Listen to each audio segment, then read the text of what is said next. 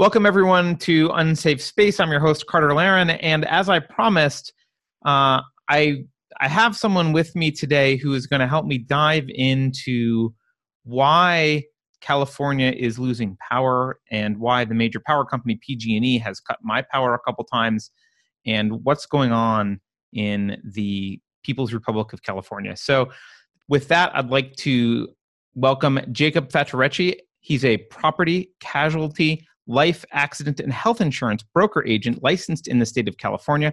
He's a member of the Society of Certified Insurance Counselors, the National Association of Health Underwriters, the Claims and Litigation Management Alliance, and the American Agents Alliance Insurance Association.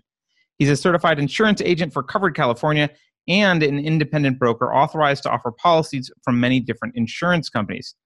Jacob, welcome to the show. Thank you for giving us some time. Thank you for having me. So I know that I said I was going to talk about power, but a lot of people might be wondering how's this insurance dude have any special insight about power? He's not an electrical engineer and he he's not a power management guy. Um, but insurance is one of those things that you you mentioned this in a in a message to me on Facebook. It's one of those industries that I think a lot of leftists dismiss as I think the word you used was they, they view it as grifting. Insurance is grifting.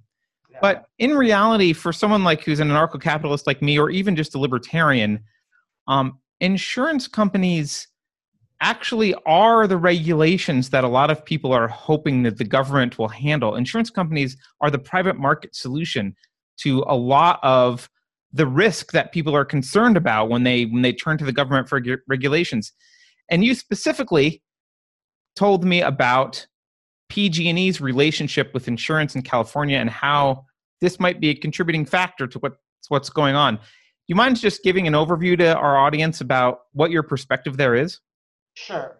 Um, I guess I kind of have to start off by saying, um, while I totally agree with you that um, that insurance is a free market way of making sure people are responsible, right?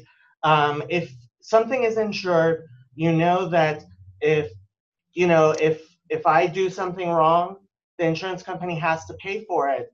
Then the insurance company will be on my back making sure that I'm doing things correctly. Um, and definitely, you know, for people who aren't of the social democrats, socialists, you know, um, persuasion, it's insurance makes the world go round. It really does. Um, unfortunately, um, it's pretty much impossible to have a an actual insurance market without heavy regulation. It just doesn't work. It, it's never worked. Um, and that's kind of what we're seeing in in California. Um, so the really obvious thing about PG&E when we had that Paradise Fire where a large number of people, I believe it was 80 something people died. 86. Yeah. yeah. Um, you know, that really got me very upset because, um, you know, right afterwards, PG&E filed for bankruptcy because they could, because they only had 1.3 billion dollars in insurance, I believe it was, it, that's something like that was reported. Now they have 16 million customers. They had 1 point whatever million, let's say two billion dollars in um, in insurance. That's like a hundred, a hundred, two hundred dollars per right uh, per client, right? Um, I have three million dollars of liability insurance I don't have you know 3,000 clients. Right. Um, and most people, you know, one million dollars of insurance is considered pretty much minimal, right? So the regulators should have required much larger amounts of insurance for PG&E. And if they had required that larger amount of insurance, then the insurance company would have been on their back to make sure that they weren't causing any fires. But since they were underinsured and the regulators let them be underinsured, there wasn't an insurance company on their back. And um, I think the estimates I saw was something like $15 billion in, in damage that that fire did. And honestly, I think that's probably a very low number because if there was an insurance company, let's say there was a trillion dollars, which sounds ridiculous to people, but it really isn't for a company that's servicing 16 million um, client uh, people for something like a utility. I mean, utility that's a that's a high liability industry. Yeah. So if they had had something like a trillion dollars of insurance, guess what?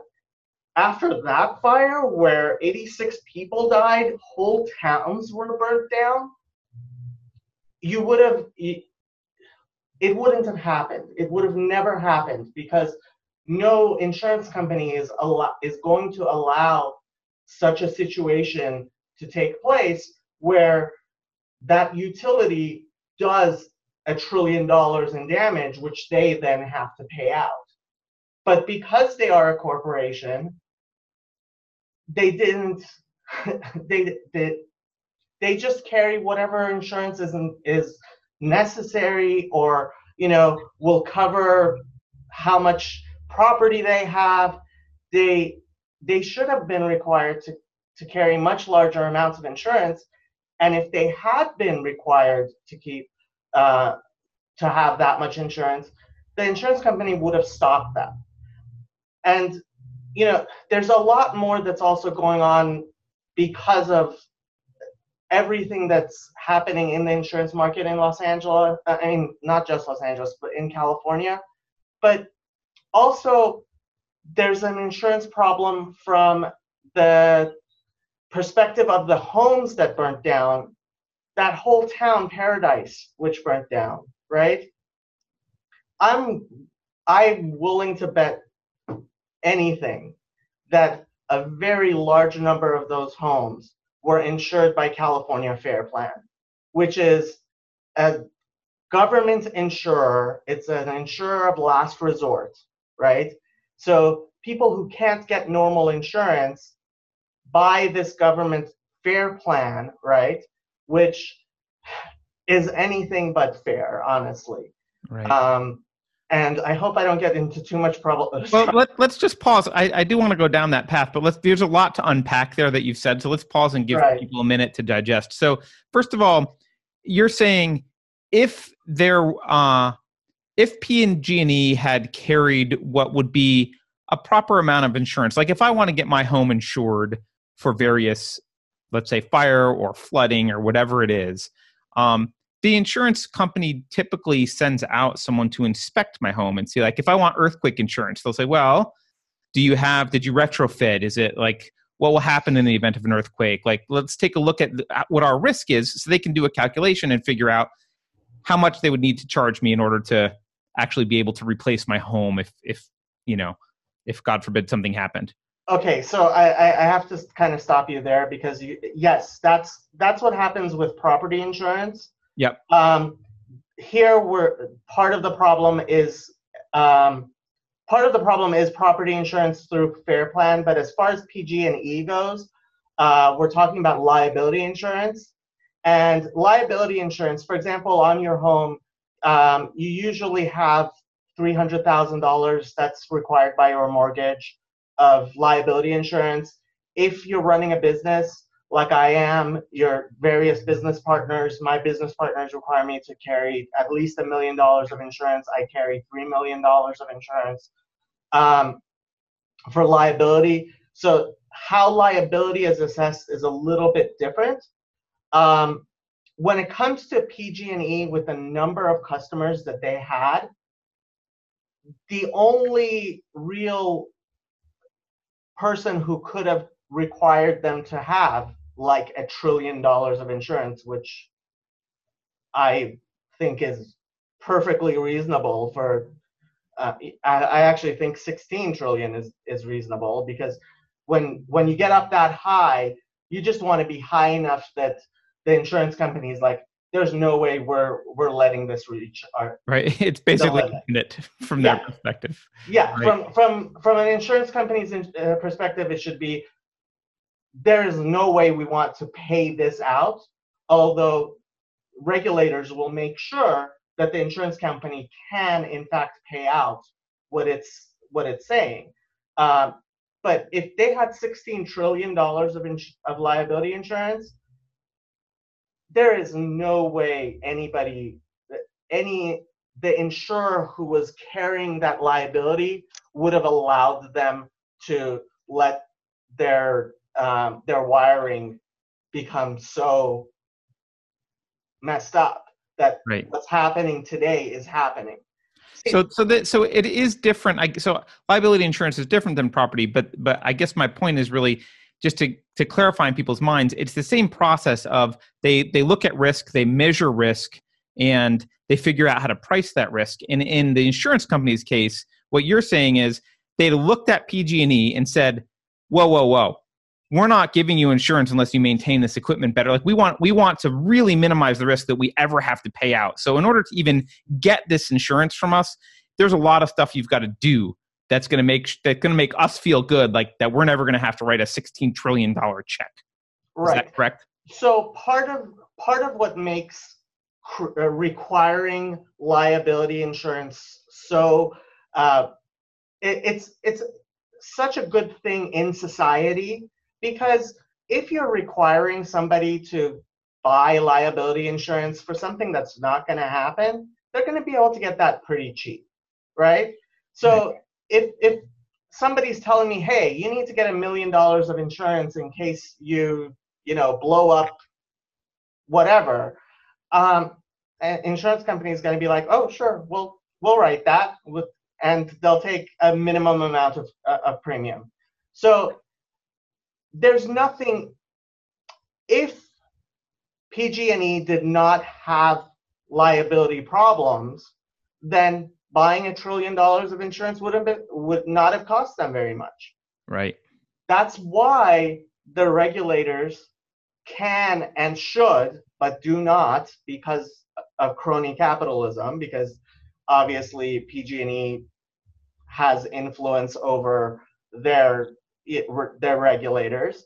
And in California, the people who are regulators are, you know, they a lot of them, and it's become our insurance co- commissioner who just got elected honestly he he has no experience whatsoever in insurance whatsoever um, he he was completely new to it and the only reason he even decided to run was because he had been a, uh proponent of medicare for all in california while he was in the assembly um, which of course I, I don't think any reasonable insurance person would thinks is in any way you know reasonable Right. um, but so our con- our insurance commissioner right now um, and again i hope i don't get into too much trouble with this uh, but he's not a person who who understands insurance. Lots of lots of people you know insurance is really boring stuff. I love talking about insurance. I'll talk about insurance forever. Um, at parties my friends know not to bring up insurance. Um, because it's it's really boring dry stuff that people don't want to really think about. So most people have no idea what an insurance company does.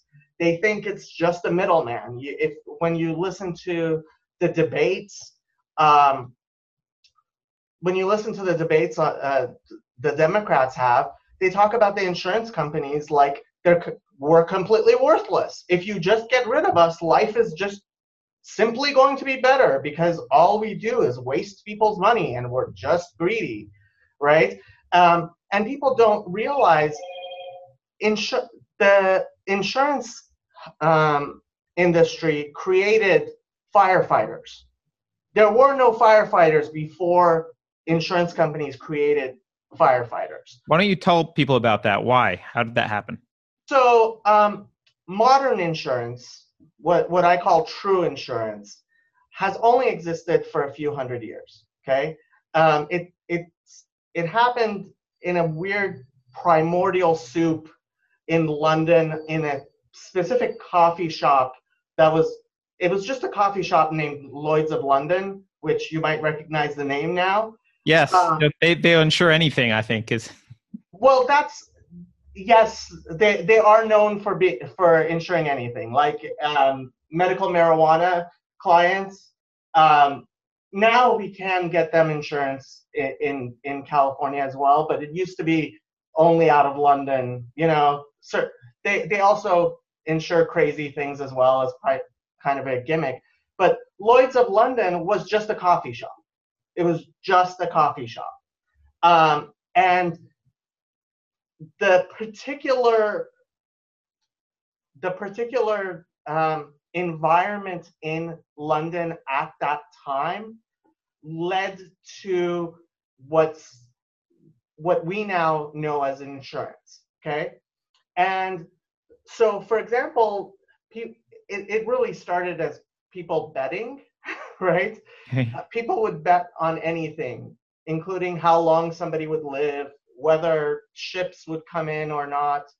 Um, and it morphed into policies and they started issuing policies for fires, right? And what happened was insurers had um, saw that they would pay a lot less if when there was a fire, they had a fire brigade come and a try to put out the fire and b try to get your stuff out you know so um, originally what ha- there were these medallions that people would put on their houses if they were subscribed to a particular fire insurer. Um, and the fire ins- fire engines would only come you know I, I, don't think they had engines back then but uh, would only come to those houses that that had those fire medallions right? And eventually you know it, it morphed into more of a public good um, and similar things are, are happening today. Um, I think most people who know who he, know about cars know about the IIHS safety rating. Uh, very few people think what IIHS stands for. It's the Insurance Institute for Highway Safety. Um, you know, insurers have a create all kinds of public goods in order to minimize their own liability. Um, so, yeah, yeah. They they put pressure on people to de-risk uh, the likelihood of catastrophic events, or at least minimize minimize the impact. Right? They, they or even to regulate. For example, the building codes. Most of the building codes, people don't really think who's lobbying for these building codes that we have. Mm. Um, most of the safety stuff it's insurance companies that are that are lobbying for that. You that know, yeah. Um, and this is part of the problem. One of the reasons fire insurers are have started to flee California, and they really have. I mean, I'm even seeing surplus lines insurers like Lloyd's um, turn down risks in California because um, I I believe. I mean, I don't have any insider knowledge, but my belief is because they they don't think it's possible. You know, there's too much political risk. They cannot get the state of California to do the things that they normally require. You know, a, a surplus lines insurer will hire, um, you know, firefighting helicopters from other countries to come and f- fight fires.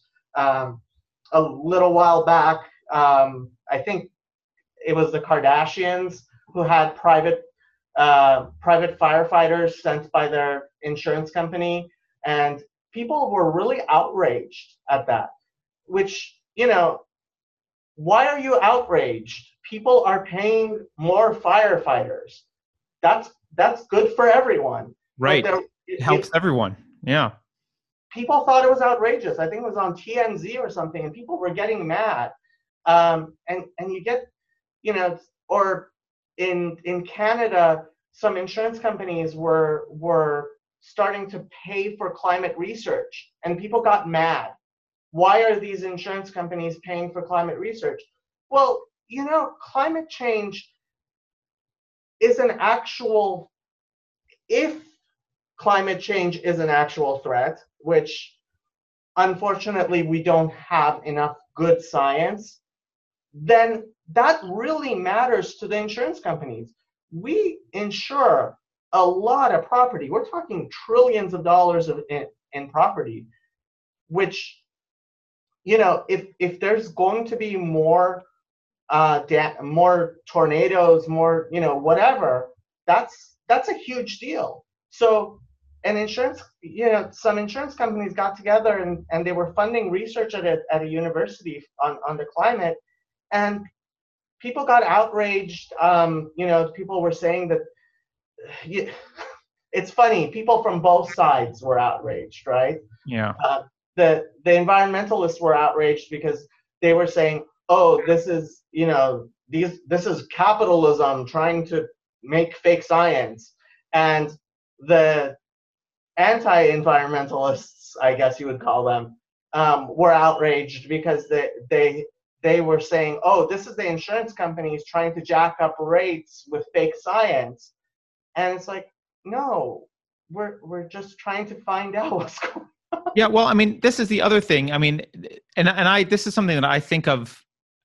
You can kind of rely on insurance companies to do. Insurance companies, especially in a free market where you're talking about, where like uh, lots of people can provide property insurance, right, or for for environmentalists uh, or for environmental damage. They have an incentive to get to the actual answer, right? They have a they're very incentivized to find the real truth, not to have it be less risky than it actually is because then they'll lose money, not to make it more risky than it actually is because then a competitor who has a better truth will undercharge them. They actually the the in, the market incentives for an insurance company are aligned very well to understand the exact risk. In in a competitive market, yes, that's that's true. what I mean in a competitive yeah, market. That, that, yeah, I, I I really have to push back on this free market idea. There's never been free market insurance um, without without a regulated insurance market. You get what I call degenerate insurance. Um, insurance, because of market pressures, insurance is very fragile insurance is incredibly fragile and insurance markets without heavy regulation will collapse very easily at least into various forms of de- degenerate insurance um, and can you, can you define what you mean by degenerate insurance because i'm not sure i'm following so let's for example dental insurance right mm-hmm. dental insurance is not a dental is not insurance it's it's simply not. We we know that in the insurance market. Um, it's it's what we call a service plan, which is a degenerate form of insurance, which isn't isn't fraudulent. It, you, you buying a service plan is still useful, but it a service plan doesn't have all the various parts of insurance. For example, your um, your dental plan might have a $5,000 limit. It, it doesn't have a $50,000 limit. So if you have, you know, very serious work that needs to be done on your on, on your teeth, they're just not going to pay for it. They, they have incredibly low limits, um, which, you know, it's it's no longer insurance. It really isn't. I see now. Okay. Um, but it works. And these degenerate forms of insurance, um, they are very, they're more profitable than actual insurance. Uh, and people, unfortunately, consumers are just not sophisticated enough to to be able to tell the difference. Um, it's it's very difficult for consumers to know if an insurance policy is an actual insurance policy. Um, that's why, for example, um, it's funny. People, I, I, get a lot of blowback for this. Obamacare has really done wonderful things in the insurance market. Um, one of the wonderful things that, that it has done is create higher deductibles. That was not a bug, that was a feature. That was something that was very deliberately done because high deductible health plans function more like an insurance. Um, and the 5 million plans that were um, that were canceled, um, you know, that people got really mad about, those weren't even degenerate insurance. That, those were just frauds. Um, honestly, people were buying, they, they didn't know what they were buying. Um, and they would they're better off not being able to buy fraudulent insurance. Fraudulent insurance makes my life difficult because people think, you know, that the insurance policies I'm recommending are also fraudulent. So let's let's not get into a debate about uh, Obamacare and insurance regulation because uh, as a uh, as an anarcho-capitalist kind of guy, I, I I I hear what you're saying that you think there's benefits to it. I'm much more of a let let people figure out what they need and don't need, and if they can't figure it out, that's kind of their problem. But um, I do want to I do want to get back to to California's fire uh, problem here because the truth is, so PG&E has a monopoly. It's a government issued monopoly. Um, and so as a result of that, that monopoly comes with some privileges and some strings attached to it.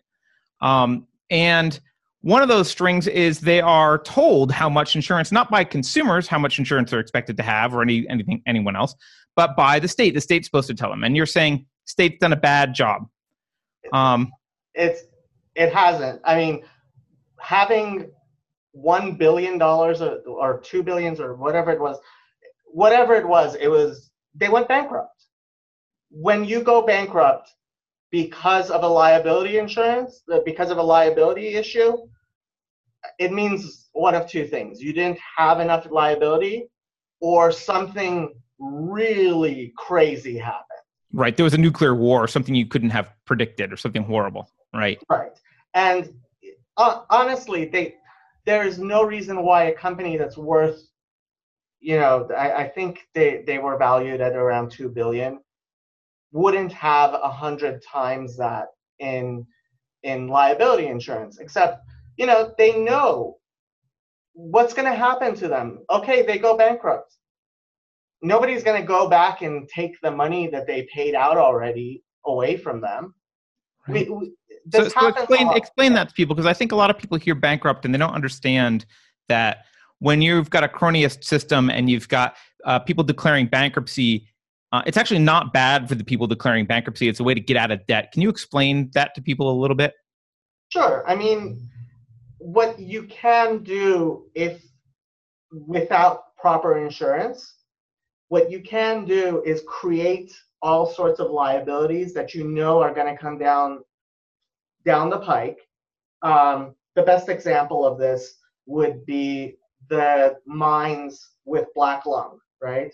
So all these workers went, you know, we're, we're doing work that we all know, you know, mining is going to wreck the people who are, we, we may not have realized black lung, but look, we, you know it's wrecking people's bodies, right? and if if there is not proper workers' compensation insurance required, then um, a mining company is going to do precisely what they did do, which is they will um, pay people with what seems generous and ruin their bodies, and then go bankrupt and leave society with all of these people who, you know, well, what are we what are we doing? We're actually bailing them out. The the government is is bailing out all these, you know, the black lung fund. I I, I don't know how much it is, but that's something that should should have been covered by workers' compensation insurance right? So, so if PG&E knows that they have this kind of, I, don't want to call it a get out of jail free card, but almost like a, well, we can we can amass some liabilities and we can always just declare bankruptcy and no big no big whoop. Um, they still get to operate through bankruptcy, and many of the execs gets to keep their jobs and come out on the other end. They just get to shirk the responsibility of paying debt that they owe. And and they keep a minimum amount. I mean, what's supposed to stop that is um, the company keeping enough, um, you know, enough assets, but no reasonable company actually keeps more assets in the company than it than they re- really need to. They pay that out as dividends, right? right? And the people who got the dividends got the dividends, right? Right. So, that that's never gonna. You can't. You're, you're not gonna recoup that. Yeah. That that you're never gonna recoup that.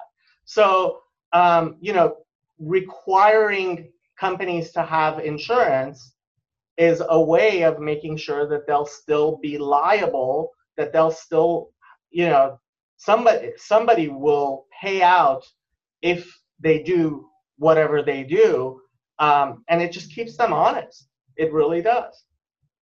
So you mentioned something else that you think the state failed at. So we're talking about kind of PG&E failures here mixed with state not really requiring the amount of insurance that would rationally be required.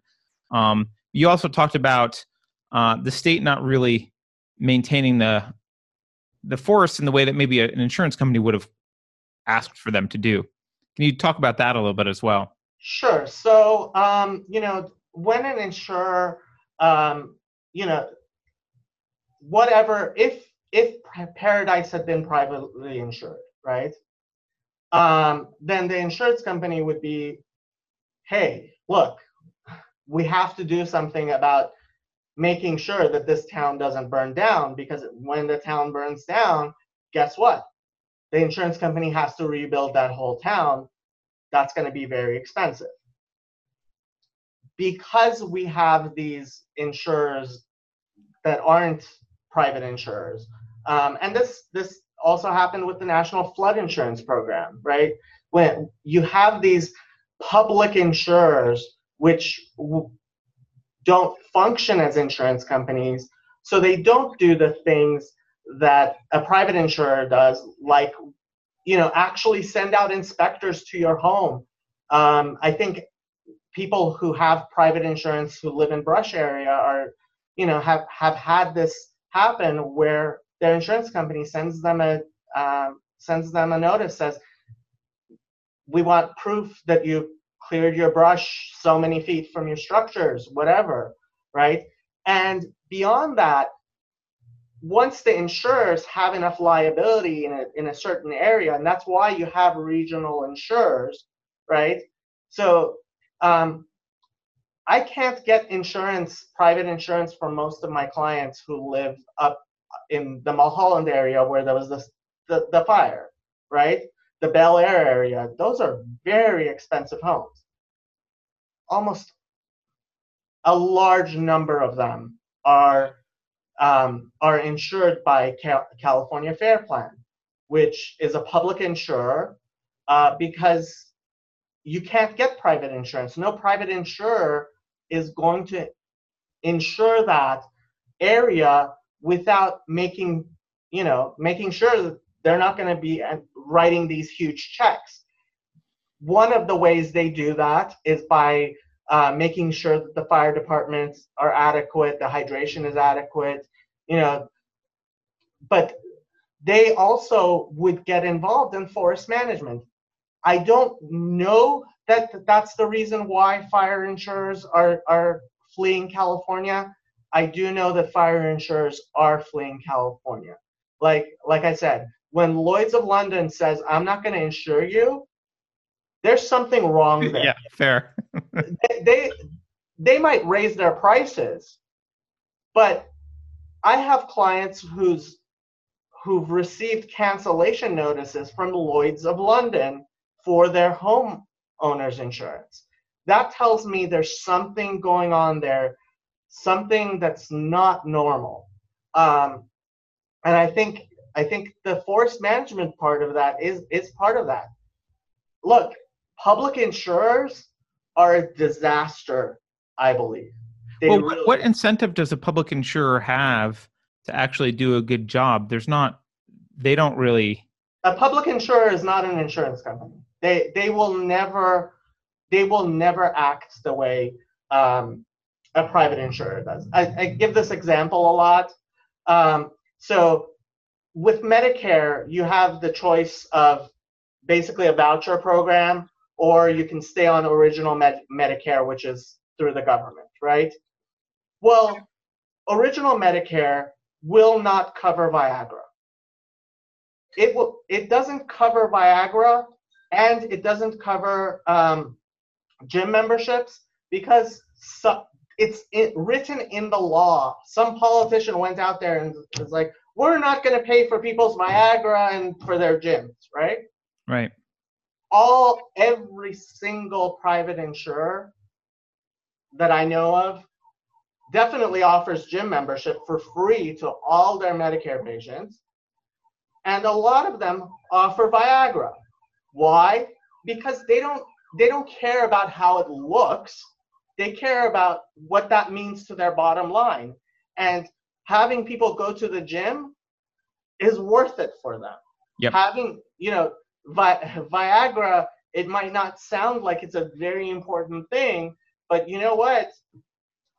Somebody who's who's having problems is more likely to be depressed, more likely not to be socializing, not you know, uh, and not ac- exercising and not getting out there and not caring about their looks and you know all, all of the things that go around, along with that right. so you know when is a public insurer going to be able to pay for viagra by convincing people that that's that's a that's something we should do the private insurers are doing it right because they're just looking at the the risks and they've got an actuarial table and they realize I don't care what it looks like. It's cheaper to to to supplement Viagra. So done.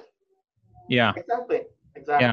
That makes a lot of sense. Now, the uh, other thing that when you have something that's occurring to me, I'll bounce this off of you, but it, it seems like if you've got something like California Fair uh, willing to insure homes that couldn't receive private insurance normally, or at least not economically, um, it seems like you're also signaling people that that their risk is lower than it actually is because they they're like well i have this house and like if if you if i was going to go buy a house and i went to get insurance before i bought the house and every insurance company was like no way in hell are we insuring that house i might not buy it i might be like well there's something risky here i don't know maybe it's fire uh, you know landslides whatever earthquake whatever it is something your, about the house is not a good investment. Your bank is not going to give you the loan. You're not going to be able to get a mortgage without insurance on that house. Right. Right. So so I wouldn't I wouldn't do that. I could I maybe if, if I had the money I wouldn't do it and if if I didn't have the money I wouldn't I wouldn't be able to borrow it from the bank because I I couldn't get insurance. And so but now you have uh, a public entity coming in offering insurance when it actually shouldn't be offered.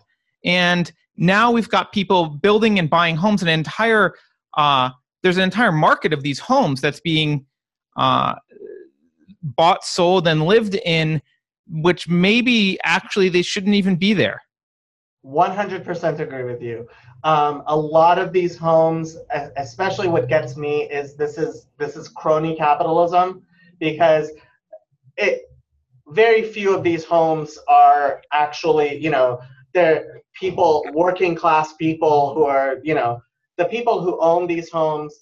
Um, they may be in Malibu, Bel Air. You know, I, I, I think, you know, I don't know what percentage, but it's that I, I would be surprised if it's less than 50% of the homes in Bel Air are be are being insured by California Fair Plan. Um, it's it's crony capitalism at its worst. Um, you know, and those are expensive homes that the rest of us in California are subsidizing with our tax dollars when they do that too. Yeah, yeah, with your tax dollars and with your insurance dollars, because um, you know California Fair Plan. Part of how Fair Plan works is by taxing um, the other in, insurers. Um, so it's yeah, it, it's a very similar thing with the low income um, low income car insurance plan that California has. Right. Um, a lot of the people who are on that are actually the they're not they're people who are low income but not necessarily people who are um, you would consider mm, uh, working class right? They tend to be middle class you know college students who in a few years are going to be very rich or um, you know who whose parents are very rich who end up on on on i i cannot express what an abomination i think public insurers are they they really really mess with the market in horrible ways um, I, I i understand to some extent i mean in in los angeles um, we have a public um, health insurer, LA, LA, Care, which competes with the private insurers. Um, and you know, a real public insurer can't can't they because they are public and they function the way government functions and they're not as nimble and all that.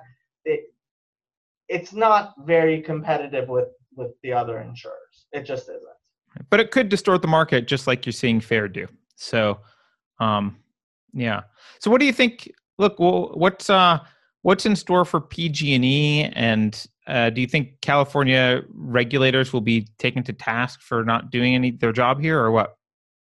I i would be surprised.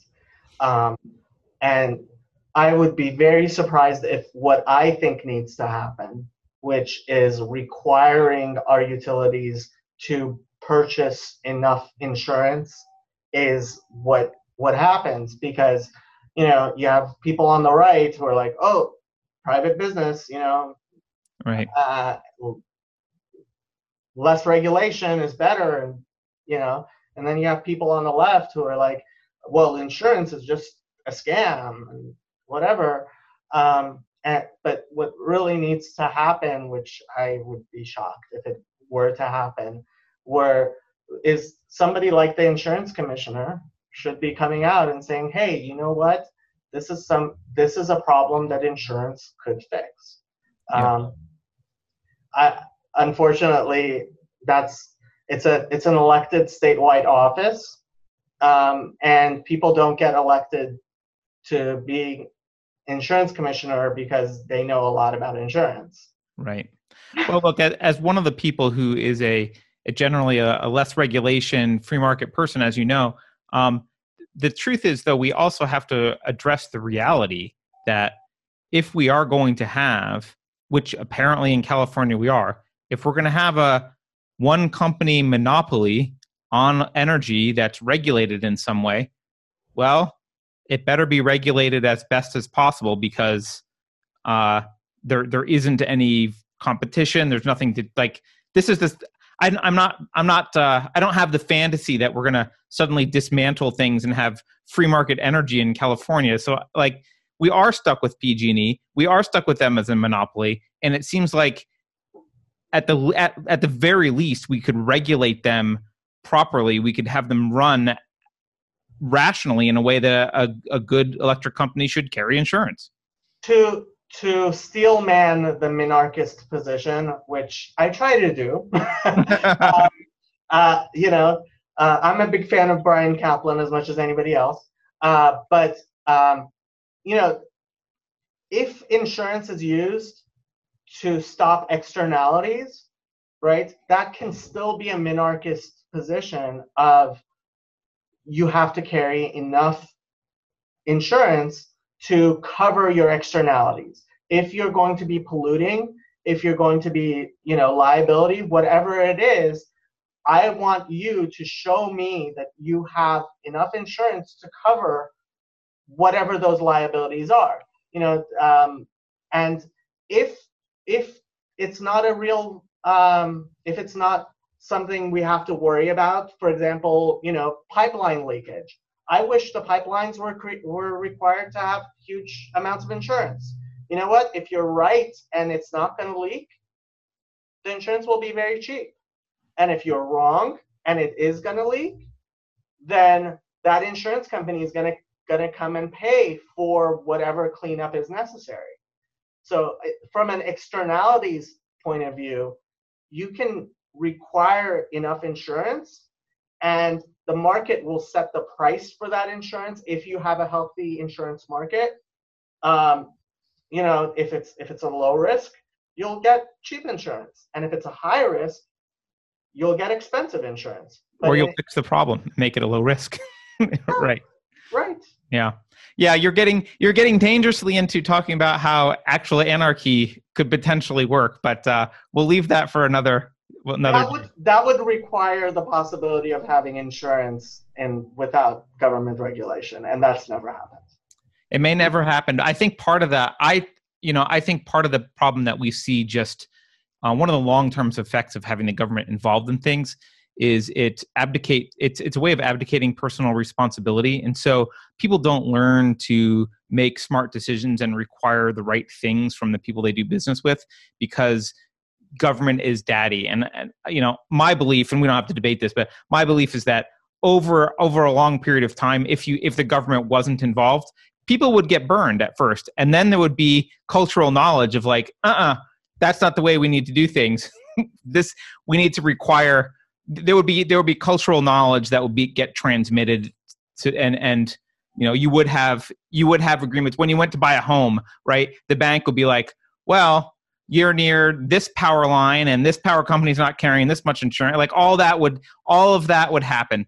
Uh, it's a fantasy because we're not there we're nowhere near there and i recognize that. In insurance so. markets are very fragile. I compare them to a delicate flower the way only an insurance agent would. Um, they, we've only been able to cultivate them in greenhouses. Yeah. Well uh, look i really appreciate you coming on and and giving some insight into what's going on with pg&e and california. And um, you know it i think what i like about this story is people always look to kind of the obvious things. They didn't do this they didn't do that the government didn't clean up the forest the pg&e didn't maintain their equipment they gave bonuses to their execs all that may be true, but the underlying cause is really when you talk about incentives and you've really hit the, you know, as boring as insurance may be to some people, it's it's really the key to the incentive structure that allowed all of this crap to fall apart California. One of the best things about insurance, one of the most important things about insurance is it makes people be responsible for what they do. Um, and that that is you know, that's why we we require people to have car insurance. Right. right? It it it requ- makes you be responsible. Yep. Well said. Well, Jacob, thank you very much again for joining Unsafe Space. I appreciate your time and expertise. And uh, maybe we'll have you back to talk about insurance in some other uh, capacity another another time. I I never stop talking about insurance. well, I don't think Carrie's going to invite you to any parties with that attitude, but you know, I might. I might. Thanks, Jacob. Bye.